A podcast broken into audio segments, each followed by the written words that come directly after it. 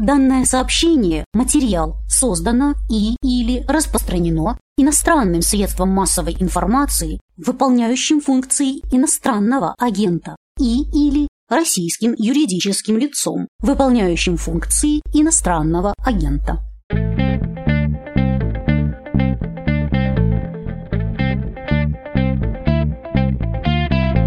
Вы включили подкаст о новостях, которые долго остаются важными. Он называется «Что случилось?». Я его ведущий Владислав Горин. С меня, как водятся, вопросы, а ответы нам любезно в этот раз согласился дать Тимур Умаров, научный сотрудник Московского центра Карнеги, эксперт по Китаю и Центральной Азии. Тимур, здравствуйте. Добрый день, спасибо, что пригласили. 4 февраля Владимир Путин съездил в Пекин, он был там на открытии Олимпиады, но не только за этим туда приезжал, кажется, это был важный символический такой поступок. Он там подписал вот чисто официально несколько документов, самый любопытный из которых, как мне кажется, называется совместное заявление о международных отношениях, про него обязательно подробно поговорим, потом, чуть попозже. О чем хотелось бы в этом выпуске рассказать слушателям, что с вами обсудить обсудить о том, состоялся ли давно заявленный поворот на восток, насколько этот поворот в самом делешный, глубокий, насколько риторический. И я бы рискнул вынести в заголовок или как вывеску что-то вроде вопроса «Россия, она все стала младшим братом Китая или нет?» Пока нет. Пусть вот такая яркая, привлекательная, неоновая, даже ядовитого цвета в китайском стиле вывеска мигает. Давайте попробуем разобраться, но начнем все-таки все-таки со светского вопроса. Олимпийские игры для Пекина в этом году почему были особенно важны? Ну, во-первых, это вторая Олимпиада после Олимпиады 2008 года, которая на самом деле в 2008 году была таким символом китайского роста, продемонстрировала, чего Китай добился за десятилетия реформ и открытости и так далее. И эта Олимпиада должна была тоже стать э, таким триумфом не только Китая, но еще и лично Си Цзиньпина, учитывая, что, в принципе, в 2022 году и в эти годы сложилось очень много дат, которые супер важны для Компартии и для Си Цзиньпина. Это и несколько лет назад было 70-летие КНР, это и столетие партии, это и переизбрание, которое грядет в 2022 году Си Цзиньпина в очередной раз председателем и вообще слом вот этой системы, когда верхушка китайской компартии менялась. То есть это событие должно было встать в ряд других событий, которые демонстрируют величие Китая.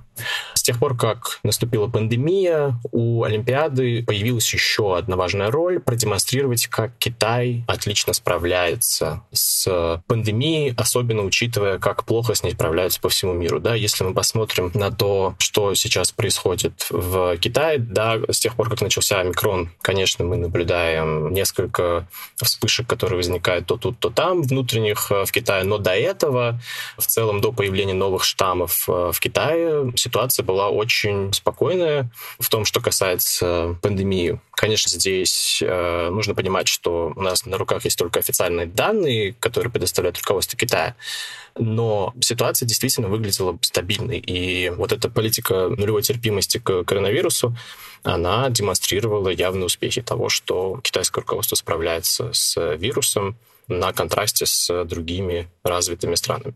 Вот, собственно, Олимпиада тоже должна была продемонстрировать, насколько Си Цзиньпин молодец. Он молодец, и он позвал к себе в гости своего северного соседа из, если неправильно читать этот иероглиф, голодных земель.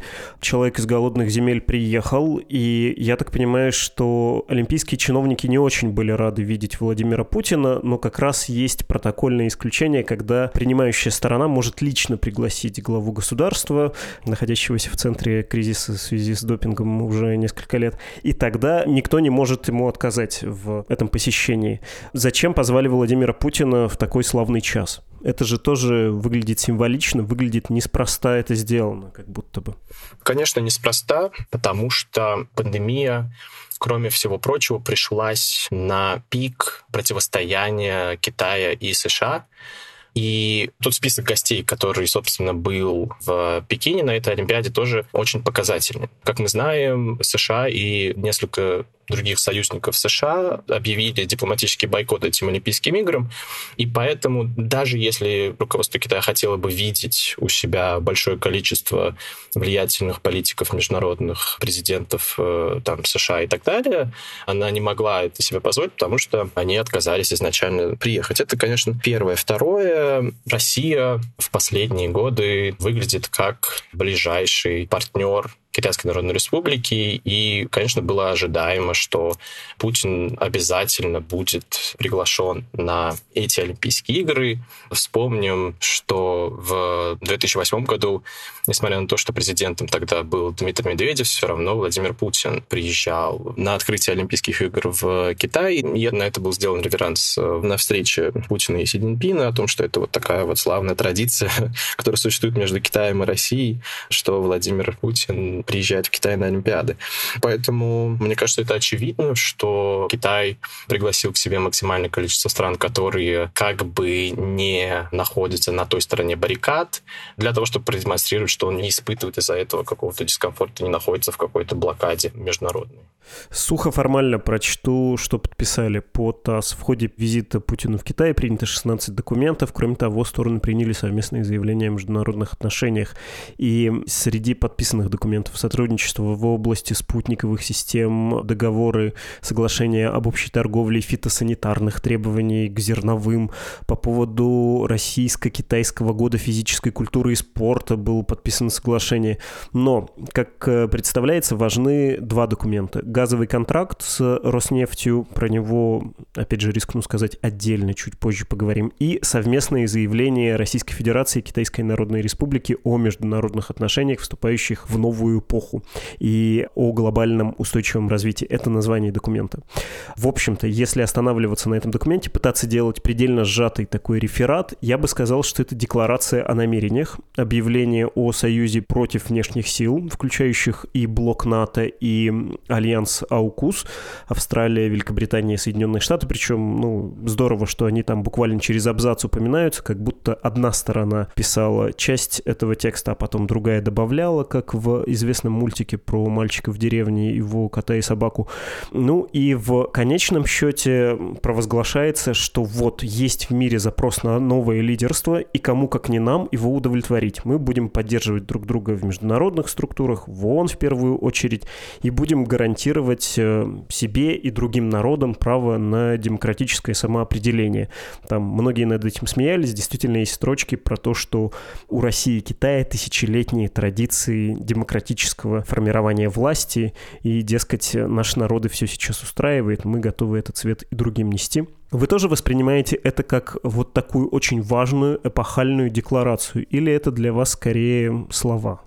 Для меня это скорее слова, потому что я, в принципе, читаю все публичные заявления и меморандумы, которые подписываются между Китаем и Россией, и здесь, конечно, есть определенные особенности и новые фразы, которых не было раньше, но в целом все выдержано в классическом языке китайско-российской дипломатии, и, честно, для меня ничего принципиально нового из этого документа не было например, да, то, что вы говорите о демократии, о том, что Китай и Россия говорят о том, что у них есть свое собственное видение демократии. Это было, например, в совместной статье послов России и Китая в журнале National Interest.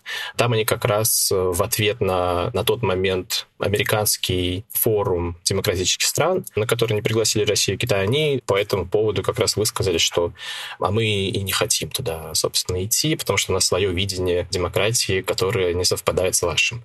То, что вы сказали по поводу НАТО и ОКУС, тут действительно все выглядит так, что какая-то страна писала какие-то куски, а другая дописывала, потому что если мы сравним публикации одного и того же документа в китайских э, источниках и в российских, то мы увидим, что они немножко отличаются. Вот как раз НАТО, оно есть, например, на сайте Kremlin.ru и на русском и на английском языке, а на сайте Министерства иностранных дел Китайской Народной Республики упоминания НАТО нет в принципе. Там есть, конечно, что Китай и Россия будут противостоять Западу коллективному и так далее, какие-то такие объемные формулировки, но конкретики по поводу названия НАТО нет. Поэтому для меня все это не выглядит чем-то сверхновым и принципиально отличающимся от того, что мы наблюдали раньше.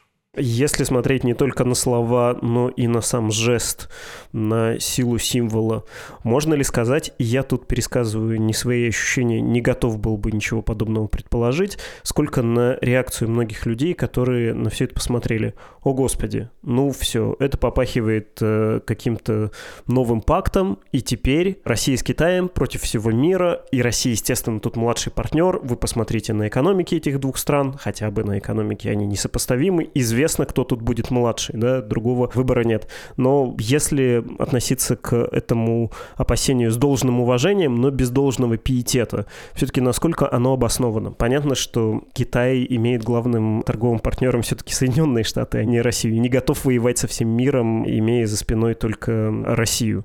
Как вы себе представляете это? Насколько вот это опасения про младшего партнера и про ситуацию какого-то противостояния новой биполярности обоснованы? Давайте разделим ваш вопрос на два куска. Первый — про российское положение в российско-китайских отношениях, да, младший партнер или младшая сестра, или кто вообще. И второй вопрос про российско-китайский союз, противостоящий вместе Западу. И на самом деле эти два вопроса связаны, потому что и там, и там подразумевается, что Россия идет на поводу у Китая, или Россия и Китай действуют в унисон, и абсолютно все их действия в международной политике или направлены в одном направлении, или повторяют друг друга. Но это не совсем так. У России и Китая есть вопросы, по которым они не готовы сотрудничать, которые они как минимум игнорируют. Это вопрос, например, украинский полностью вопрос и позиция Китая по Крыму. Китай никогда не говорил публично о том, что признает Крым частью Российской Федерации и не собирается в ближайшее время это говорить. То же самое у России, например, есть своя позиция невмешательства в то, что касается территориальных споров в Южно-Китайском море. Или, например, Россия поддерживает хорошие отношения с Индией, и Путин, например, ездил к Нарендра Моди в Индию, и Россия торгует с Индией оружием довольно активно, что тоже идет в разрез с таким противостоянием китайско-индийским, которое в прошлом году вылилось даже в такой кровавый конфликт на границе. То есть есть вопросы, по которым у России и Китая диаметрально противоположные позиции, и это нельзя назвать союзом. Даже официально ни Москва, ни Пекин не называют отношения друг с другом союзом, и это показательно. Они пытаются как-то лавировать и ухитряются называть это чем-то, что выше союза, лучше союза, но при этом они не хотят брать на себя ответственность за спорные вопросы другой страны, в которые они не хотят быть вовлечены. Это принципиальный момент, который нужно понимать в российско-китайских отношениях отношениях, который как раз говорит нам о том, что не стоит ожидать союза между Россией и Китаем, направленного против коллективного Запада, условно. Потому что у России есть свои собственные интересы в Европе, и поворот на восток сам по себе случился чисто ситуативно. Это не то, чтобы было естественным ходом вещей, а Россия была вынуждена повернуться на восток из-за того, что оказалась под санкциями и, в принципе, из-за Крыма в 2014 году. Китай же сейчас тоже находится под вот таким давлением со стороны США, и поэтому Россия выглядит как дополнительная сила, которая поддержит э, Китай в его ситуационном положении. Да? То есть мне не кажется, что Россия и Китай готовы настолько забыть свои собственные интересы международной политике, чтобы объявлять союз и объявлять общую, условно, войну всем силам Запада. В чем сходятся интересы? Потому что, видимо, находясь под впечатлением от совместного вот этого заявления, меня больше всего зацепил тезис про то, что внешнее вмешательство, цветные революции, вот эти технологии недопустимы, и мы договаривающиеся стороны, заявляющие свою позицию, будем этому препятствовать, а равно поддерживать стабильность на сопредельных территориях. И, в общем, трудно не подумать про тот же Казахстан, хотя в Казахстане Китая видно не было, но про Центральную Азию, про один из ваших научных интересов сразу почему-то думается. В какую сторону это сотрудничество может быть направлено, если оно не чисто риторическое? Это как раз э, то, что в этом заявлении было новое, потому что раньше о сопредельных территориях России и Китая не говорили. И в целом Центральная Азия, которая выглядит здесь единственной такой сопредельной территорией, ну, не считая Монголии, о которой реально может идти речь, она как-то игнорировалась на публичной арене между Россией и Китаем, и считалось, что там интересы могут столкнуться, поэтому пока в приоритете у Москвы и Пекина свои собственные двусторонние отношения, можно немножко отложить какие-то противоречия противоречия возможные, потенциальные, которые есть в Центральной Азии. Но теперь похоже, что вот эта тема того, что США пытаются сдерживать рост России и Китая посредством каких-нибудь активностей по границам этих двух стран, она стала такой объединяющей темой для России и Китая, и поэтому мы видим проявление внимания со стороны руководства стран в этом заявлении. Кроме этого, есть другие сближающие моменты, о которых уже много раз было сказано, да, это и общая граница, это и экономики, которые идеально созданы для того, чтобы друг с другом сотрудничать, это и политические режимы, которые тоже отличаются от западных демократий. Это и так сближало Россию и Китай, а вот теперь противостояние США именно идеологическое, не просто тактическое, тот факт, что и та, и другая страна находится там под санкциями, Китай ведет торговую войну с США и так далее. Не только это, но еще и вот эта идеологическая несопоставимость этих двух систем, это тоже сближает Россию и Китай, и они тоже видят это как возможную точку соприкосновения, в которой они наращивают свое партнерство. Ну, в общем, рано пугаться. Пока не пакт и не союз, и ничего из э, сколько-то серьезного. Не думаю, что за этим последуют конкретные действия по тому, чтобы достичь пространства, в которое мы не увидим никакого американского влияния. Потому что невозможно заставить Центральную Азию, например, полностью избавиться от всего, что напоминает американское что-то, да. Про экономическое сотрудничество, в первую очередь про энергетику, конечно, мы должны говорить. В 2014 году, вы это упоминали, как точку разворота, будучи в международной изоляции, Россия заключила большой энергоконтракт «Газпром», китайская CNPC, и после, и до, кстати, у Роснефти были в ту же сторону поползновения. Сейчас вот с этим визитом Путина в Пекин подписан большой контракт о поставках газа. И там есть интересный интересный момент, связанный с месторождением, которое будет разрабатываться. Я обязательно про это спрошу. Чего-то сегодня какой-то выпуск отложенных вопросов. Но сначала хочется уточнить, вот за прошедшие годы, с 2014 года, насколько удалось развернуться в сторону востока России, насколько удалось заложить фундамент сколько-то значительных поставок энергоресурсов в Китай, диверсифицировать, да, не только в Европу продавать, но и на восток. Ну, здесь цифры говорят сами за себя. В 2021 году, несмотря на пандемию, цифра взаимного товарооборота превысила 146 миллиардов долларов, что не то чтобы огромные цифры, но по сравнению с тем, что было до 2014 года, до строительства силы Сибири, это все-таки большой рост. Но опять же, из-за того, что это произошло ситуационно, и Россия начала поворачиваться на восток довольно поздно, это может быть определенного рода пик который довольно сложно будет двигать дальше. Да? Сейчас э, во время этой встречи Путин и Си заявили, что они доведут товарооборот до 250 миллиардов к 2025 году, но об этом стороны говорят уже не первый год, если мне не изменяет память, там в 2010 году каком-то обещали, что в 2020 достигнут 250 э, миллиардов, но каждый раз этот дедлайн откладывается. Мне кажется, это говорит само за себя. Да, конечно, сейчас произошло произошла вот эта переориентация. Мы, например, в прошлом году закупили у Китая больше технологий, чем мы закупали у Германии, а обычно все было наоборот. Происходит переориентация не только в том плане, что Россия экспортирует больше туда энергоресурсов, но еще и переориентации экспорта из Китая Но если мы говорим про какие-то долгосрочные перспективы, то здесь не выглядит все так успешно, да, потому что времени у России для того, чтобы выжить максимум от сотрудничества Китая в энергетике, остается все меньше.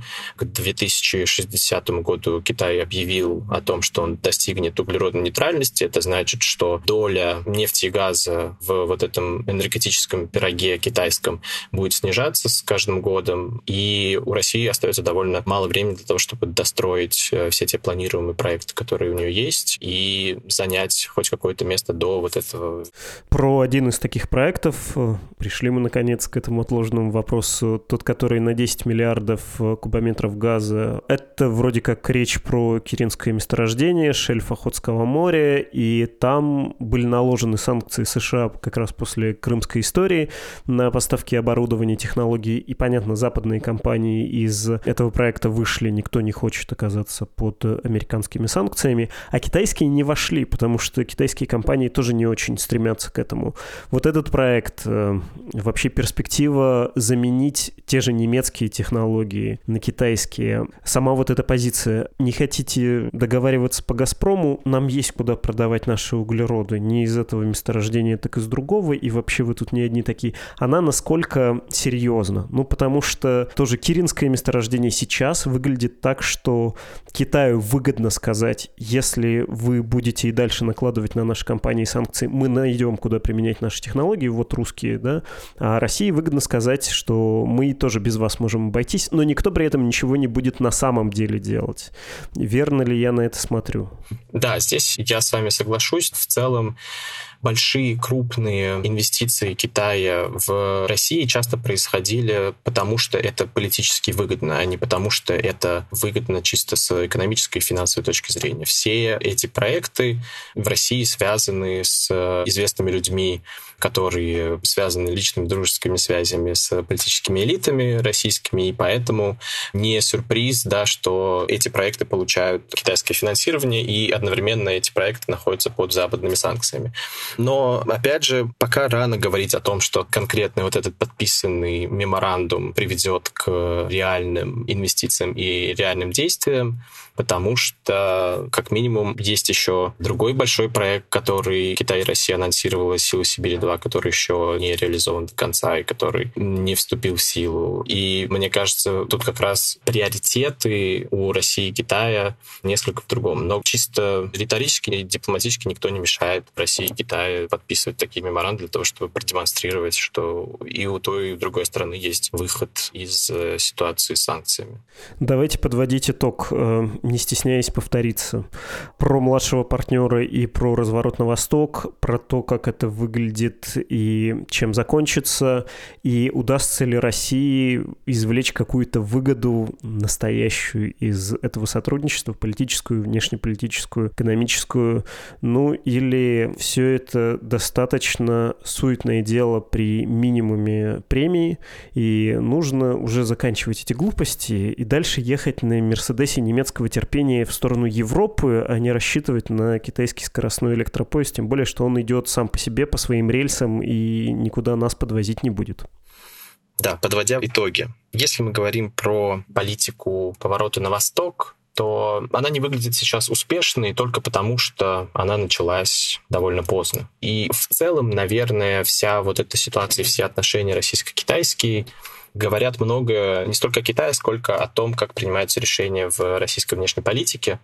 Кажется, что Москва руководствуется зачастую не возможностями, которые есть в принципе вокруг России, а рисками, которые могут изменить статус-кво. И это очень видно и в Центральной Азии, за которой я слежу, но то же самое происходит и с Китаем. Тот факт, что Россия была вынуждена повернуться на восток, он уже накладывает определенные препятствия в том, насколько эта политика будет успешной. Россия, если мы говорим про энергетический рынок Китая, она опоздала, это точно, и сейчас пытается в том числе пользуясь той уникальной международной ситуацией, которая сложилась, да, и Россия, и Китай сейчас находятся на одной стороне баррикад против Запада. Пользуясь вот этой политической ситуацией, пытается выжить максимум через вот эту политическую дружбу, выжить максимум в экономическом плане стороны Китая.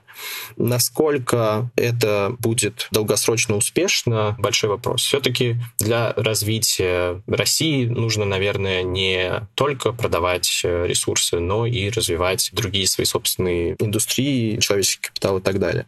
Но есть ли у России другие выходы, и то, что сейчас Москва может изменить в своем отношении с Китаем, это тоже вопрос. Москва тоже исходит из той ситуации, в которой она оказалась, и у нее на руках тоже немного инструментов для того, чтобы превратить свои отношения с Китаем максимально прагматичные и одновременно не выглядящие каким-то образом идеально. Ну, просто структура экономики России такая, что Россия всегда будет выглядеть в отношениях с любой другой державой, куда она поставляет энергоресурсы, как энергетический придаток. Почему-то никто так много не говорил про то, что Россия европейский энергетический придаток, как, например, говорят по отношению к Китаю. То есть, ну, опять же, если мы копаем глубже в проблемы внешней политики России, все сводится к ситуации внутри страны. И здесь, опять же, нужно говорить про изменения внутри. Спасибо, Тимур. Спасибо. Это был Тимур Умаров, востоковед, но если вы думаете, что подкаст на этом заканчивается, то нет, есть еще один гость. Кто, по какому поводу, а вот по какому. 4 февраля на «Медузе» вышел подкаст, который называется «Дедлайн». Он посвящен медиа, журналистике, ее трансформации. Ведет его Артем Ефимов. Артем, привет. Привет. Хочу тебя расспросить про твой подкаст. Во-первых, почему он прекрасен, а во-вторых, я даже рискну усложнить эту мысль, почему его стоит слушать, поскольку журналисты обожают говорить о себе. Ну, говорилка есть, презентационный навык присутствует, потребность в этом существует, а фактуру собирать не надо. Здорово, поговорим снова про журналистику. Очень часто это утомляет. Я себя стараюсь сдерживать от бесед про профессию. Почему слушателям это должно быть любопытно? Любопытно. Это был первый вопрос, который я себе задал, когда мне предложили этот подкаст сделать. Я сформулировал для себя ответ, Коротко говоря, потому что журналистика и медиа — это не просто какая-то профессия, которая отдельно от остальных людей, а это важная часть идентичности любого человека. То, что мы читаем, слушаем, смотрим и так далее, это формирует наш взгляд на мир, наше представление о самих себе и о том, что происходит вокруг нас. Ну, то есть, там, слушатель «Эхо Москвы» или читатель «Медузы» это не то же самое, что человек, который предпочитает один ресторан другому ресторану. Да? Это что-то важное говорит про то, каков этот человек. И поэтому, когда происходит какое-то вторжение извне в мир медиа, когда их начинают закрывать, цензурировать, когда там меняются собственники внезапно и так далее, это не просто там мы потеряли какую-то еще одну компанию или там какая-то еще одна компания изменилась до неузнаваемости. Это вторжение в личную жизнь тех людей, которые это медиа слушают, читают, смотрят. И поэтому разговор о медиа — это разговор, который важен не только для журналистов, а для читателей этих медиа то есть для всех на самом деле. Хорошо, объяснение принимается. Я думаю, что многие поняли, почему любопытно послушать этот подкаст, чем он хорош. О чем первый выпуск 4 февраля, про что ты рассказывал. И вдогонку обожаю так делать и задавать сразу два вопроса вместо одного. Какая неожиданность случилась при подготовке первого выпуска и последующих? Почему казалось, что это похороны, а вышло, что нет, рановато хранить медиа? Первый выпуск — это истории трех девушек. Олеся Шмагун, признанная иностранным агентом, Софья Гройсман, признанная иностранным агентом, и Марии Борзуновой, которая работает на телеканале «Дождь», который признан иностранным агентом. Это три девушки, которые стали звездами журналистики, в последние там несколько лет уже вот в тех условиях, которые существуют сейчас, уже в условиях жесткой цензуры, ну, в общем, вот, вот всего вот этого остального, про что уже миллион раз говорено. Собственно, замысел, как мне кажется, реализованный, заключался в том, чтобы вот все эти разговоры про то, какой ужас, когда там цензурируют, закрывают, объявляют иностранными агентами и так далее, приземлить на, так сказать, карьеры и жизни трех людей трех конкретных людей, конкретных девушек, которые делают карьеру вот в таких условиях и которые при этом делают то, что на языке Пулицерской премии называется служение обществу. Собственно, одна из них, Олеся Шмагун, даже лауреат Пулицеровской премии за Panama Papers, я предполагал изначально, что это будут три таких более или менее просто параллельных портрета, так сказать. Вот я расспрошу каждую из них про то, как они пришли в эту профессию, почему, несмотря на то, что с ней происходит, они продолжают в ней оставаться, хотя, в общем, мы знаем большое количество примеров тех, кто в какой-то момент просто плюнул, потому что, ну, невозможно дальше этим заниматься, а они вот не плюнули. Но когда я с ними поговорил и начал составлять, собственно, выпуск, обнаружилось, что на самом деле это три отдельные истории, которые на самом деле складываются в одну историю. Это такая вот соната с тремя темами. И это происходит э, всегда. Вот у нас сейчас уже собрано еще некоторое количество выпусков на будущее. И, в общем, более или менее со всеми это происходит. В какой-то момент мы придумываем какую-то тему, подбираем под эту тему каких-то героев, а потом выпуск сам решает, про что он на самом деле будет. То есть вот второй выпуск будет про правозащитные медиа, и мы думали, что мы будем, собственно, про правозащитные медиа. Медиазона признана иностранным агентом, ОВД-инфо признана иностранным агентом и так далее. А потом выяснилось, что да, мы про это, но возникает в самом разговоре и просто из сочетания двух или трех разговоров возникает какая-то новая тема, которую ты не ожидал и не задумывал. Он оказывается про что-то другое. Я обожаю это явление. Вот, вот в какой-то момент каждый эпизод подкаста сам решает, про что он будет. Спасибо, Артем Ефимов. Два раза в месяц, то есть один раз в две недели, подкаст «Дедлайн» на «Медузе». Спасибо.